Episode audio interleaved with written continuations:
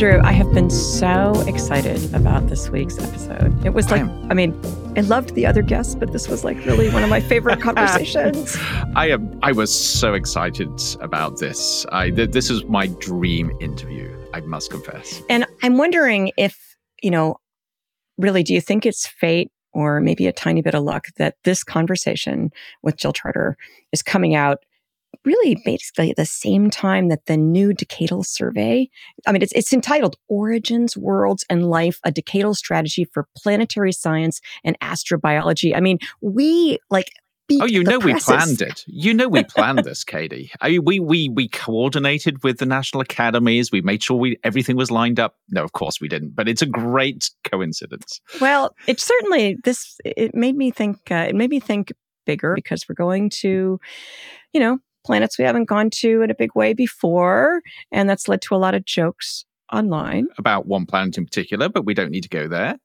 But I'll tell you the thing that struck me reading through this, and I, okay, it amazes me how little we know about our solar system still and how much richness there is with what we can discover, not only because it's really cool stuff, but because it tells us something about the planet we're actually living on as well. So I was really excited reading through this. We should explain that basically what happens every 10 years, it's a decadal, so a decade a survey every 10 years, and they convene a committee of leading planetary scientists to write this report, and it reflects their consensus. I mean, that's a big word, meaning, can you believe that they got all these people to agree? And but it's about, I mean, in a serious way, the, the most important scientific questions facing the community and a prioritized list of missions to answer those questions. Right. And this is where it gets so exciting because you have all of these people that are looking at the future of humans in space and space exploration, coming up with this strategic plan, if you like, of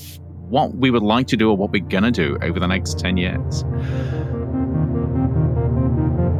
I'm Katie Coleman. I'm Andrew Maynard. Welcome to Mission Interplanetary. On today's show, we are asking Are we done searching for intelligent life? And so I, I love the way you say that. There probably should be an intelligent life in space there, um, unless we really think that intelligent life on Earth is done for. Well, I was uh, I was thinking the same thing. You know, maybe we should be more specific. so yes, are we done looking for intelligent life in I guess, the solar system, in the galaxy, in the universe. Um, I hope there is, but I don't know. But I don't care because that imagination, just thinking about the possibility, opens up new realms of things that we can do and be, which is beyond the, the lives that we live at the moment. And that's what blows me away here. And that's what really grabbed me with this conversation. Well, hey, Andrew, it is time for weekly obsessions. Andrew, it is. And uh, this is the last episode of the season, and I am, as usual, fearful, trepidatious.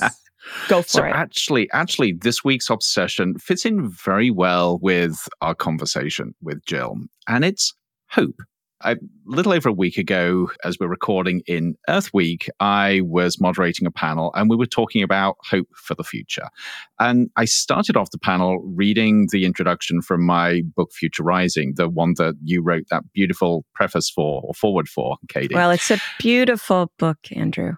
Thank you. It really but, is but that opening, I basically asked the question Is there any hope? We seem to be living in a world that's falling apart. And the crazy thing is that between writing that and now, we've had the pandemic, we've got a war between Russia and Ukraine, we've got a whole load of crazy stuff happening. And it sometimes feels like the world is in a hopeless place. And yet, even though we have this current situation, it's amazing to me where you see these little rays of hope in what we're capable of and what we do and what we can imagine the future to be like. So, this has really been sort of on my mind over this last few days after that session, where we started off thinking about how hopeless the world seems and then thinking about what we can do to build hope for the future. Andrew, I love that because it can be confusing, especially in these, you know, tough times yes. where we look at, I mean, and, and I, I don't know, in a way, going back to data, gives me hope. You know, data and actually just finer and finer almost eyes or you know different instruments right. the fact that we can learn new things when we literally have you know newer eyes to to look at the look at the universe with that right. gives me hope as well I, I love that. And when you combine that with what we're capable of, not only what we're capable of imagining, but what we're capable of doing. And to me, the really compelling thing here is that as a species, and as individuals, if we make the effort, we're capable of not only imagining better futures, but actually working together to build them. If only we decide we're going to do that. I think that we should keep you along on this journey Andrew. That's what I think. well, thank you very much for that. But we should talk about your obsession. So, what have you been obsessing about this week? The importance of coffee and exploration. Yes. Actually, I, mean, I can't. Okay. We, have talked about I, coffee before, but yes. I was with a bunch of really interesting folks last week, kind of surveying news space and what's going on. And they came from all these different fields, everything from financial to technical. I mean, there were there were physics people like you, Andrew. Um, there were authors like you too.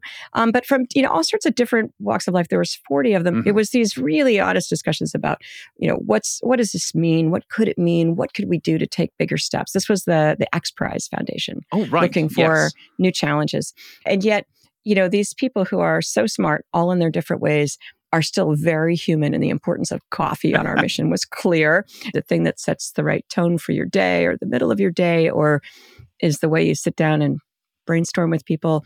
I mean, for me, that's coffee. And here at Intermission Interplanetary, it is the official beverage. And I love the fact that we talk so much about food and space over this season. This seems to be a fitting way of, of rounding up these, these discussions before we get into the big questions. So, the big question, of course, is are we done searching for intelligent life beyond Earth? If you're a regular listener to this podcast, and we hope you are, you know that we focus on the big questions around space and space exploration. Perhaps the biggest of big questions is Are we alone? Are we alone in the unbelievably vast universe, or is there other intelligent life out there? The question is more than grist for science fiction. It offers a profoundly existential, philosophical, and for some, even religious challenge. The modern search for extraterrestrial intelligence SETI, S-E-T-I, began in the 1960s, expanding during the 70s It eventually led to the founding of the SETI Institute in 1984. And among the Institute's many efforts, they partnered with the University of California at Berkeley to construct the Allen Telescope Array, an enormous array of radio telescopes in Northern California that scans the cosmos for signs of intelligent life.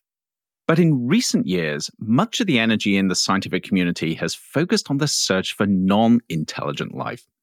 We've got the Mars Perseverance rover taking samples of the Martian soil to look for signs of life. There's buzz that Saturn's moon Enceladus or Jupiter's Europa may contain life in subsurface oceans.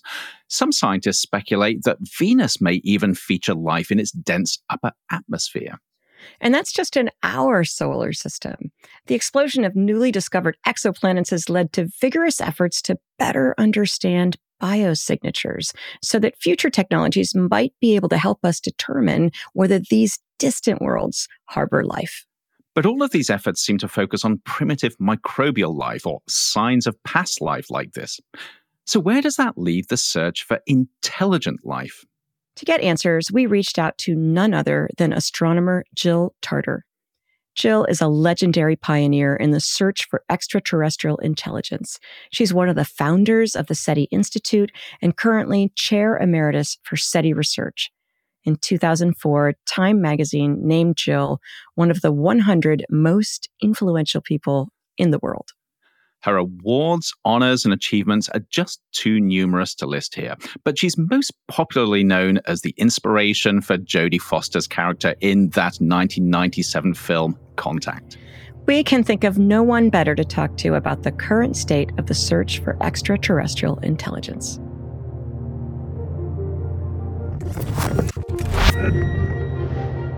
Jill Tarter, welcome to Mission Interplanetary. Yeah, it's great to be here being a physicist, I remember the, the time when I was an undergraduate where the understanding of the sheer enormous distances in space went from an intellectual thing to something that was visceral and actually meant something emotionally. And I was watching one of your talks where you capture exactly that moment. And it was amazing, sort of all these decades later, having the same feeling as you begin to sort of see the vastness of space compared to sort of our life here. Yeah, we actually tend to get so focused on us and our world, and we, we lose the context for right. where we are and when we are in this vast universe. And I think it's important to expand our horizons and understand exactly how we fit in. And, and the, the big question is whether we're alone. And, right. you know, to try and answer that question without appreciating how enormous uh, a search might be in order to, to get the answer. And, you know, that's even assuming that we're looking or searching in the right way, that there isn't right. some technology that we haven't yet invented. We don't yet, physics we don't yet understand that in fact would say, well, don't look this way, look that way. So we've got a span of 50, 60 years that we've been at this, yet the amount of observational space, the, the number of parameters that we've been able to investigate is so small. It's, it's right. dauntingly small. Actually, what really worked for me was the glass of water analogy, where it was about where we've looked already. You could take all the water in the ocean and take a single cupful. And if you didn't end up finding a fish in that cup, you'd never think of concluding, well, there are no fish in the ocean. Right. Yeah. Right. But it's always hard to ask for funding and to improve your searching capability on the basis of past failure. Right. It's just psychologically difficult to go and say, ah, I'm going to build this new instrument and it's going to do X, Y, Z. And they say to you, well, I mean, what happened with the last instrument that you built, right? it didn't prove anything. Well, and that's where today we we were thinking of asking you basically, do you think it's now there's some competition with the search for biological life? You know, because we've seen uh, the Mars missions, Perseverance, you know, looking for life on Mars, new missions planned for Venus. So I wondered, in our efforts to search for biosignatures there, where does that leave the search for intelligent life? Well, I think that searching for biosignatures and searching for technosignatures, they both mm-hmm. fit under the same umbrella of a science we call astrobiology. And the thing about technosignatures is that it's potentially possible to find them farther away from Earth than we can as we look for biosignatures because technology can put some gain into the system. Whereas when you're looking for biosignatures, you're really looking for close to home for places that we can currently reach. Technosignatures might, in fact, be coming from the other end of the galaxy. So, can you say a little bit, Jill, about what's a technosignature is? What exactly are we looking for?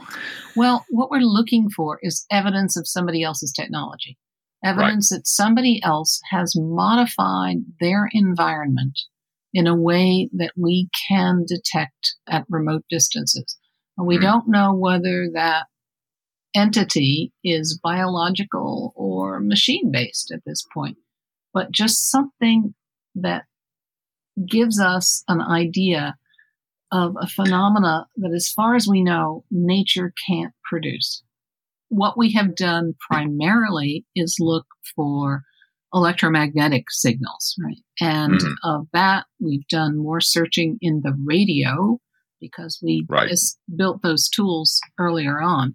But now we're looking in the optical and we're looking for both frequency compression and mm-hmm. time compression. We're looking for a signal that shows up at one channel on the radio dial and right. none of the surrounding channels.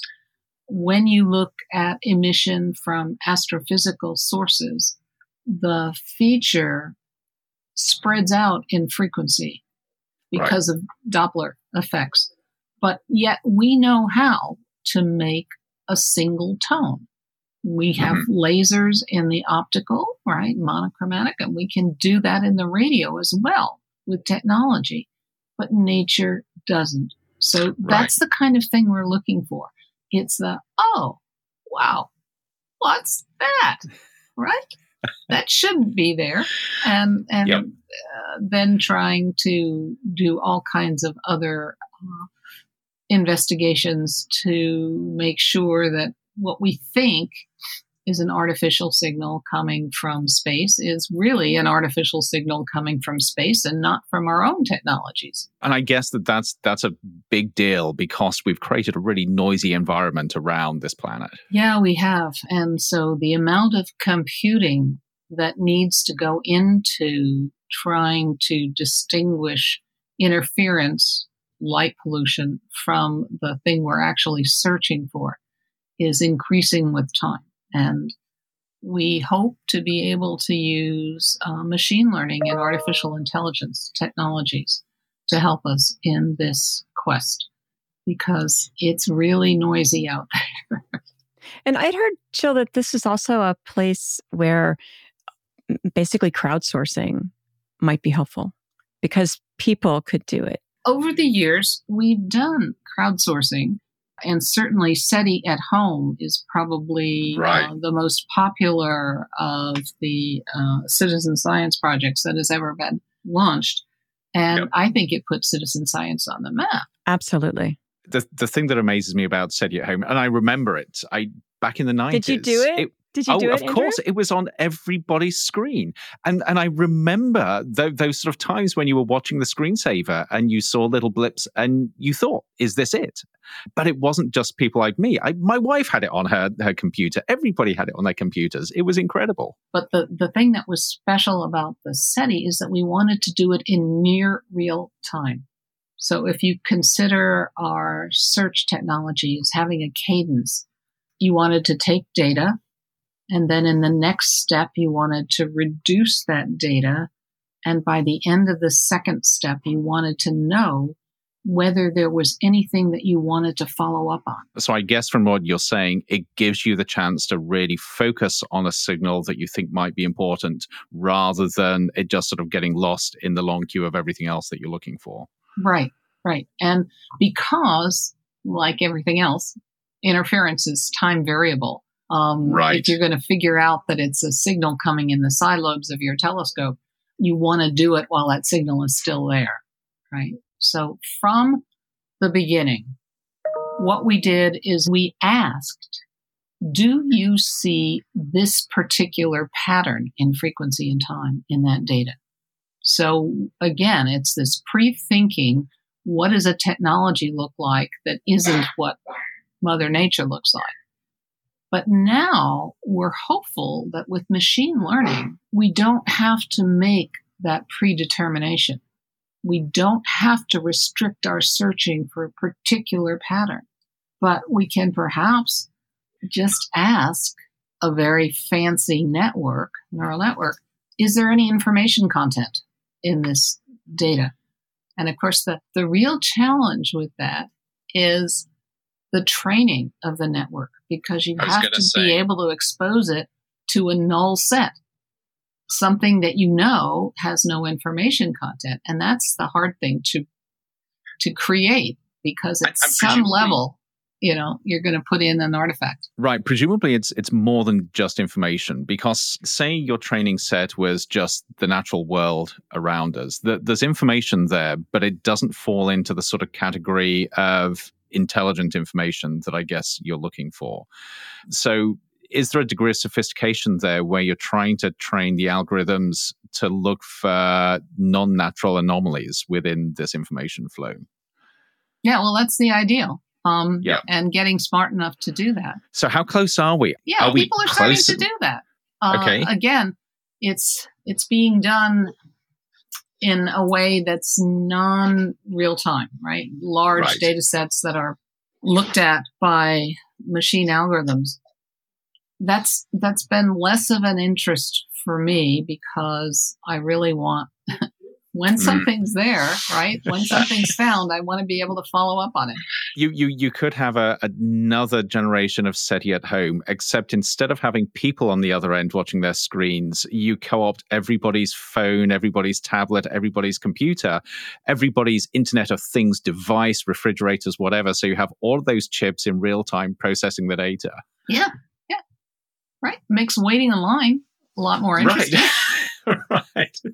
So I, I, think there's a lot of progress that can be made here. So it's exoplanets and extremophiles have opened our uh, our minds to uh, possibilities that we didn't appreciate before, and now we need to use um, these extra floating point operations that are just sitting around yep.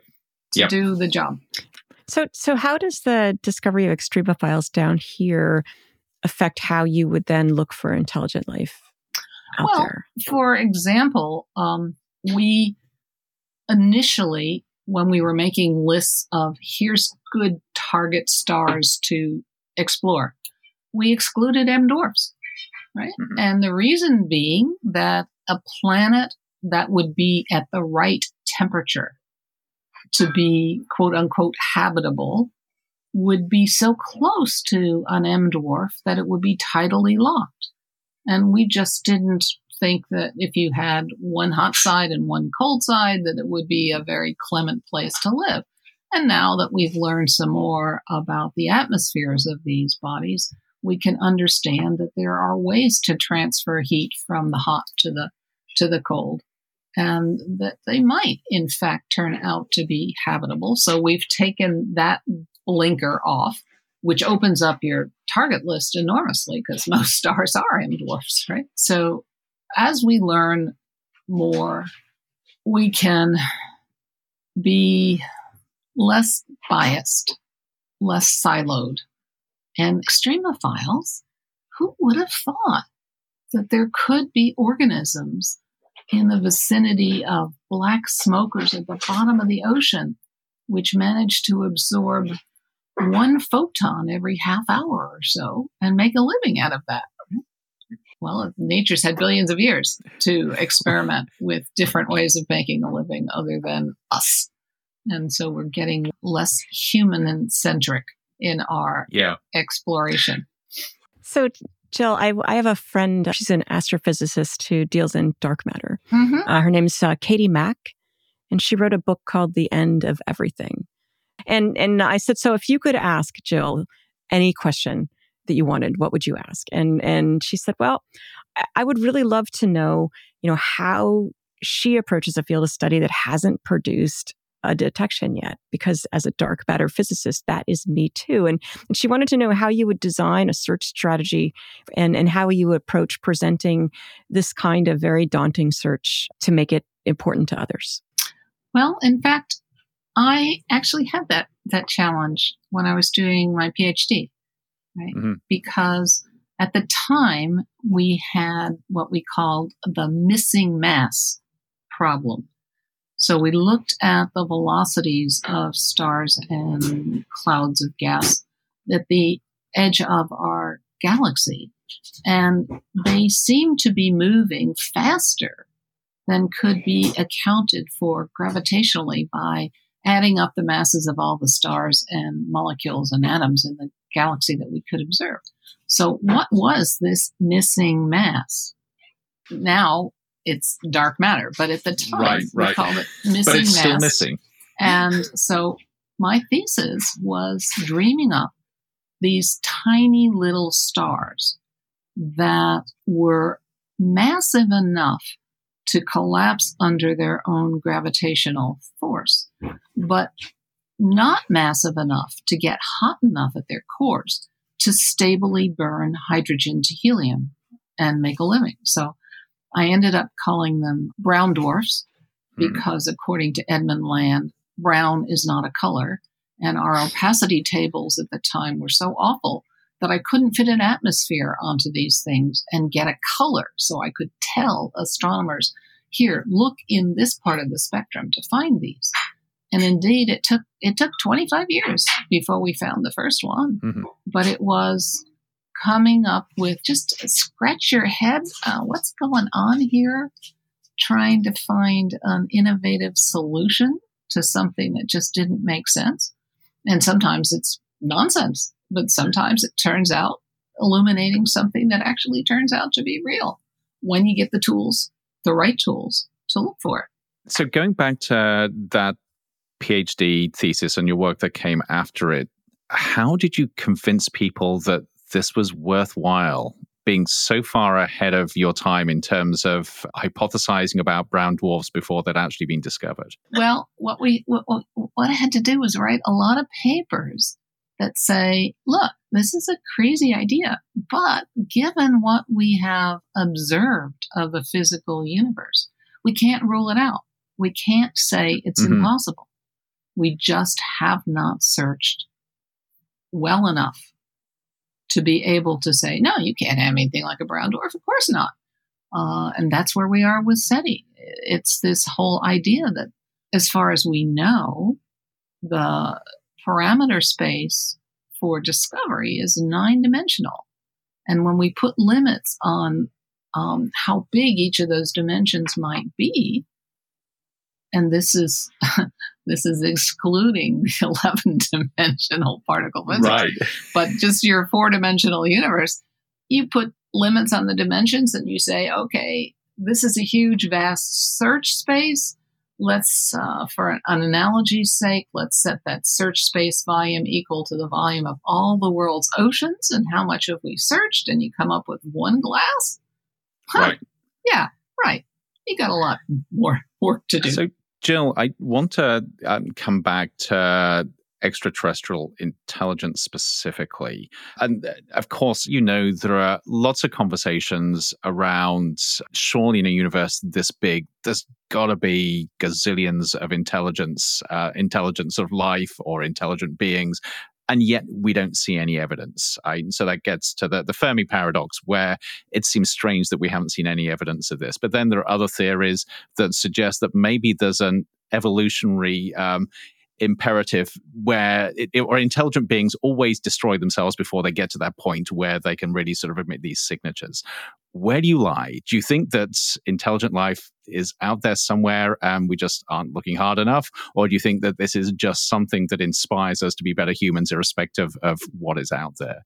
You know, in physics, we have a way of counting, and we count one to infinity right? So right. when you only have a single example of a phenomenon, it might be that it is unique.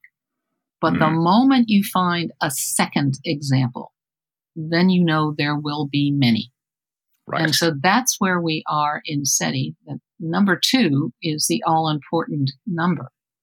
And yeah, I I kind of have this thought about the distribution of technologies and age. And I think it might be a bimodal distribution. So I think mm-hmm. there might be lots of young technologies, right, that don't ever get old for any number of reasons. But then I think there might be a second peak, which has somehow gotten through some or over some threshold and right. that become essentially infinite in age right and i and i wonder if if i'm right about this bimodal distribution lots of young lot fewer old but infinitely old mm-hmm. yep perhaps the way to get through that transition is to discover another intelligent civilization so that you mm. understand that you might not connection. have the answer to how to do it, but you yep. understand that somebody else did it. So there is a way, and it might be inspiring um, for you to find that way. I, I, love that idea. So then effectively you're looking at, at, celestial networks of civilizations that have helped each other get through that gap. Yeah. And again, yeah. you have or we don't actually have any way of knowing whether the long lived civilizations are biological or machine. Right. Right. So we live in a galaxy that's 10 billion years old. And most of the stars in the vicinity of the Milky Way where we reside are about a billion years on average older than the Earth and the Sun. So we are a very young technology in a very old universe. And so when you talk about young versus old, um, that's the time scale that you're talking about. So I, I can imagine that there are technological civilizations that could be many billions of years old.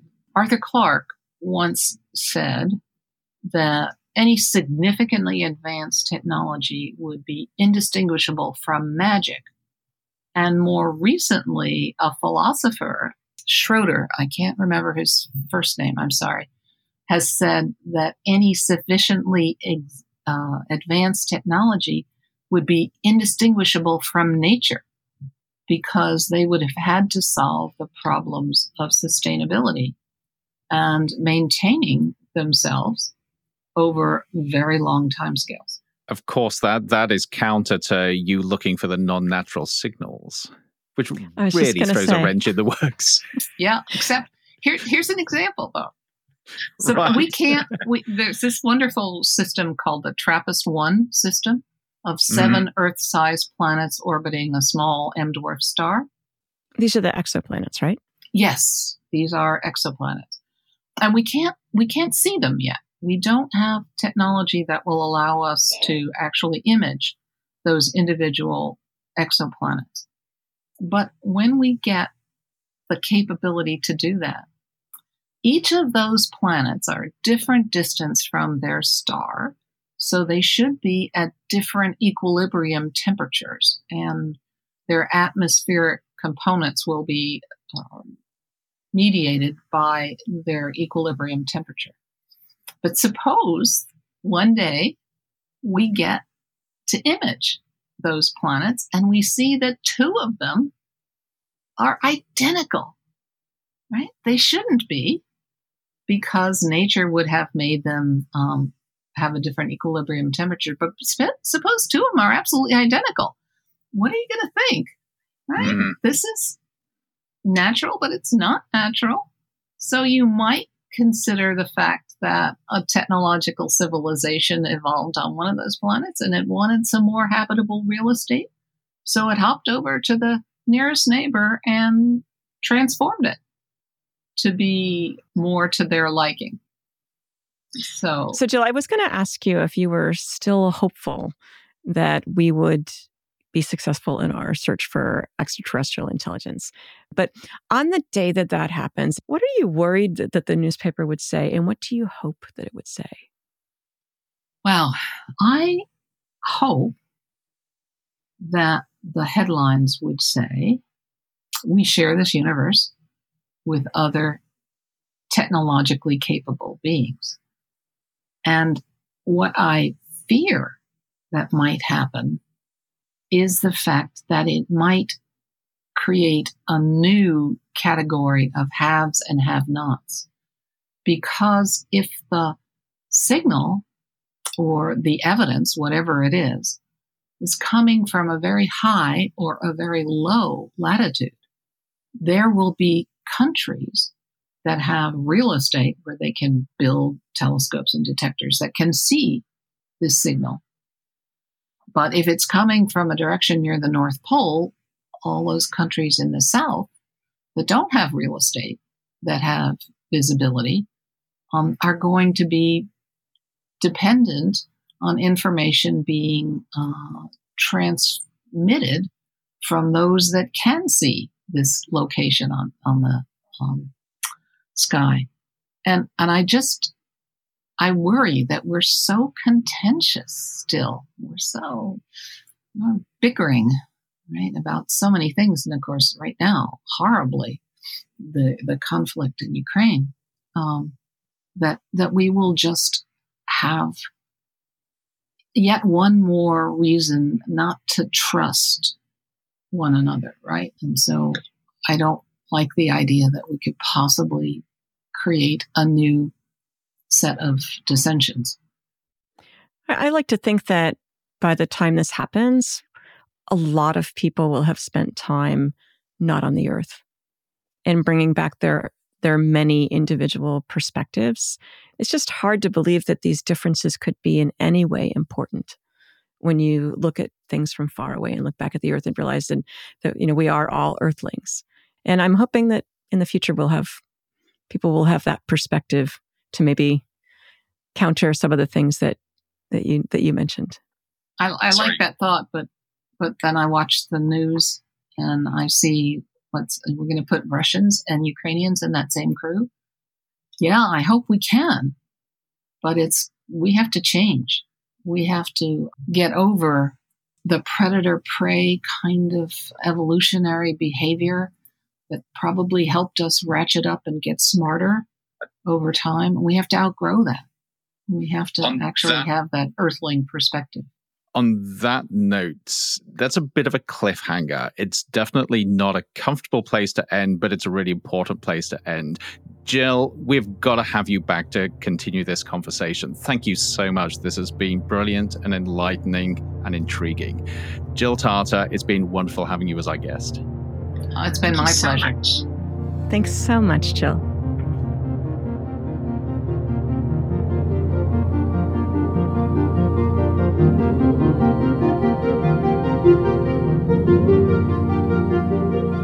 Mission Interplanetary, we can't show you what space looks like. You'll just have to use your imagination. But we can share what space sounds like. This is Sounds of Space.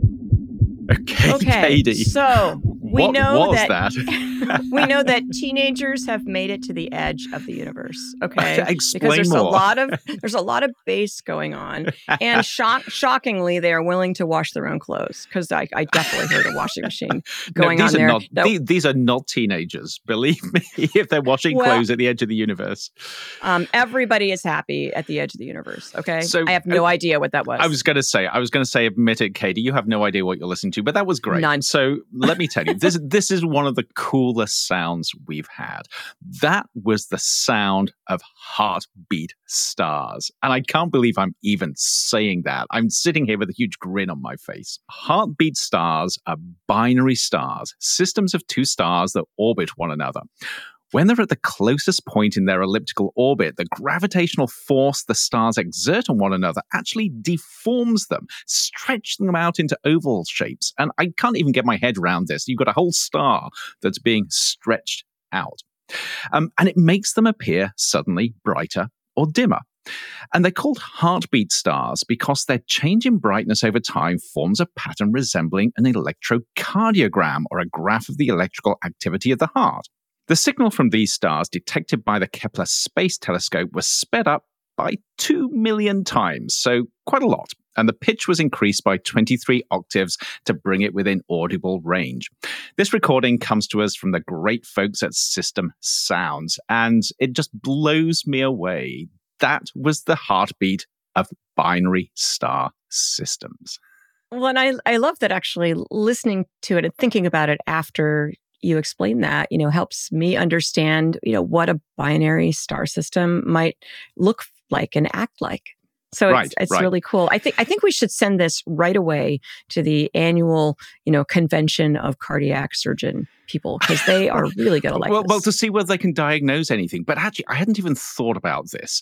It makes you wonder could we diagnose something about the state of the heart within these galaxies or within these binary systems? I bet we could. I bet there are physicists out there listening to this and thinking, yeah, that little blip there indicates there's something a little wonky going on. But at the end of the day, I just love this idea that we have these beating hearts in the galaxy that we live within. Let's listen to that again.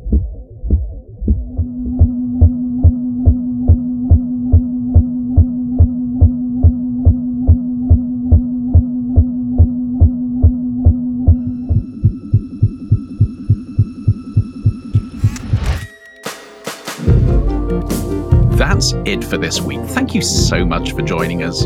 And it is our final episode of season two. This is such a bittersweet moment. I have loved this series. Well, we have gone on a lot of different journeys, and I'm, I'm, hoping this has happened to folks that listen. I definitely feel changed, you know, from the beginning of the season. I, I do as well. I, I learned so much from these conversations. Remember to subscribe to us wherever you get your podcasts leave us a review. Check back with us. We're planning to release some bonus content in the near future, and you do not want to miss it. And we will be looking for your suggestions about what you'd like to hear about and learn about in season three. So write to us at our website, missioninterplanetary.com. Follow us on Twitter at II underscore ASU. Send us a tweet, a comment, a question. We will respond. And please recommend us to your friends and your family. That would be awesome. And I think they'd like it. Mission Interplanetary is produced by Lance Gharavi. Our sound designer and engineer is Stephen Christensen, and our music was composed by Mario Iniguez. Mission Interplanetary is a production of Arizona State University's Interplanetary Initiative.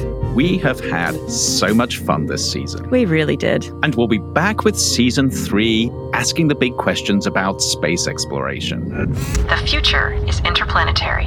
We'll see you there.